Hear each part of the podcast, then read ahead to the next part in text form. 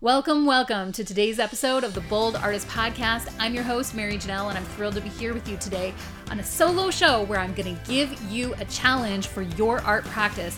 We know the importance of how daily practice impacts us as artists. We know the importance, we we know it with our minds, but sometimes we don't put our hands to the skill to practice. So today I'm here to challenge you with ways that you can practice in your sketchbook. I want you to stick around to the end of the video because I know I'm going to motivate you and challenge you to get inspired in your sketchbook to become a better artist.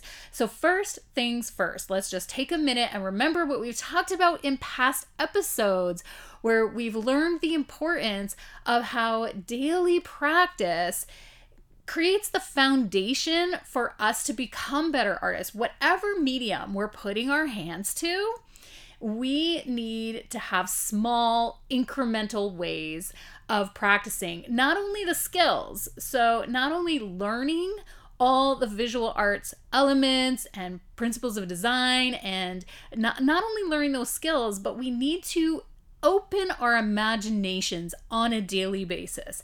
This is a huge part of what our practice is all about is getting our minds to unlock and thinking of possibilities. I believe this is one of the most crucial steps to becoming an artist that really knows your own identity and style because it's your imagination that's going to come through your art and create something that's different than everyone else's. And we can't do that if we aren't doing daily practice that includes our imagination. So, my challenge to you today is also to get your mind engaged in the daily practice. And so, let's get to it. What are my challenges for you? First, you're gonna need your sketchbook and your pencil. You don't need a lot of other supplies, mm, maybe an eraser. Okay, we'll give you that. So, sketchbook, pencil, and eraser. And I'm gonna challenge you to take what I have here in this podcast and use it over the next week or so. Try not to procrastinate. Don't put it off. Just say, okay, Marijanel, I'm in for the challenge.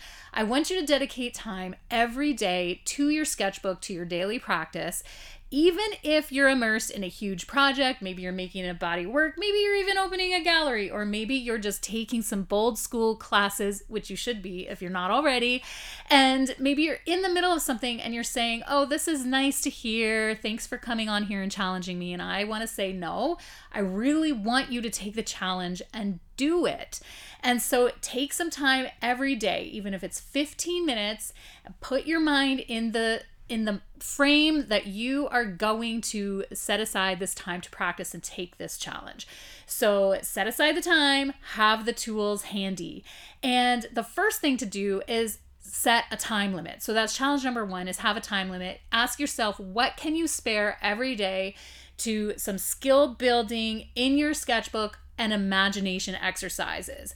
Okay, so set a time limit and stick to it. If you give yourself 10 minutes a day, I want you to keep 10 minutes a day for a week. That's part of the challenge. If you if you give yourself 30 minutes a day, keep it. So maybe don't set your expectation too high. Give yourself something really, you know, a simple starter here. So let's just say you've chosen 10 minutes a day. I want you to keep it and that's part of the challenge is just to stick to it. Even if you draw a blank and you sit down for your 10 minutes and you you don't produce anything, that's okay. Part of creating a habit is showing up for it, showing up for the habit. So challenge number 1, set a time limit and stick to it for a week where you just even if you, all you have to do is sit there and be in the mindset that you're going to sketch. So here we go. I don't want you to draw blanks. I want you to work from some prompts. So I'm going to provide some prompts for you below. Just hit the description box or the show notes to see some prompts that will help you with this challenge. And these are prompts that you don't have to use mine. You can find them anywhere on the internet. You can look for them in prompt books. They're all over the place. They're easy to find, but you want to work with prompts that inspire you and get you doing something different than you would normally do. Prompts such as draw your favorite childhood memory or sketch your breakfast. How random is that? So, these random prompts will inspire your creativity and encourage you to get out of your norm, out of the box. So, prompts are my second challenge to you. My third challenge is to look around and draw from life. Okay, so in your 10 minutes a day that you're gonna set aside for a week, look around and draw something from your life. If you don't wanna use my prompts, you can use the prompts, you can look for your own, or just simply draw from life. But really, what this does is it enhances your skill of observation. The skill of observation is so important to the visual artist. I can't stress that enough. You are a visual artist because you have the ability to observe. And if you're not growing the muscle of your observation, then you're doing a disservice to yourself as a visual artist because that's what it's all about is being able to look, observe, translate and bring that into your own work. So growing your skill of observation is a big part of your daily practice, which is why I say to draw from life. So look around your home, your garden, your leisurely walks, anything, your workplace and pick an object or something that you feel like challenges you. Okay. So challenge yourself with something you wouldn't normally gravitate to and something maybe that's more intricate or has a different shape than you normally gravitate to. Because when you move outside of your typical boxes and boundaries, you begin to grow muscles that help you in what you do want to do. So, doing something you don't want to do will help you to do something you do want to do. And then number four, I want you to draw from memory. So the last challenge uh, challenged you to observe and draw in your daily practice, but this time it's a little bit different. Instead of observing, bring it out of your mind of how you remember something. And it's probably not going to look very good at first. Maybe if you try to draw your pet from memory, it could look a little goofy because you haven't done that before. But that's a place to start. And what happens is this will teach you and encourage you to seal images in your mind.